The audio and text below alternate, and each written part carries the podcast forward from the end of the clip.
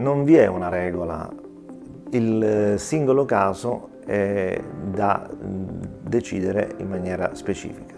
Eh, vale a dire, ci sono dei difetti visivi che si correggono enormemente meglio con l'utilizzo di una lente a contatto. Immaginiamo una miopia elevata, una persona che dovrebbe indossare delle lenti assolutamente antiestetiche, spesse, a fondo di bottiglia.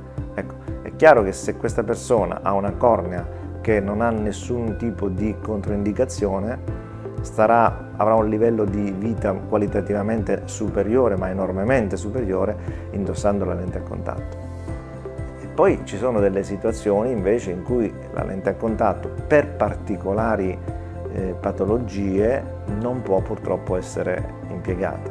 Ma direi che in linea di massima eh, la scelta che il paziente fa, oggi come oggi, è sempre più ehm, rapidamente orientata verso la lente a contatto. Noi vediamo che il primo utilizzo di occhiali in un adolescente ovviamente è, è, è la regola, ma già alla prima visita di controllo eh, c'è una richiesta di eh, affiancamento, di utilizzo diciamo, alternativo di una lente a contatto.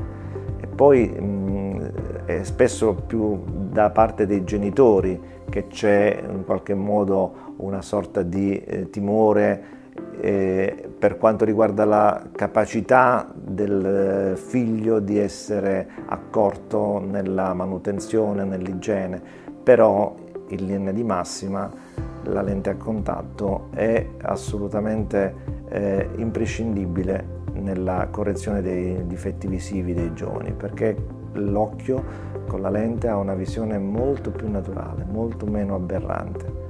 Di conseguenza eh, sono ben poche le situazioni in cui non, non si può indossare una lente a contatto.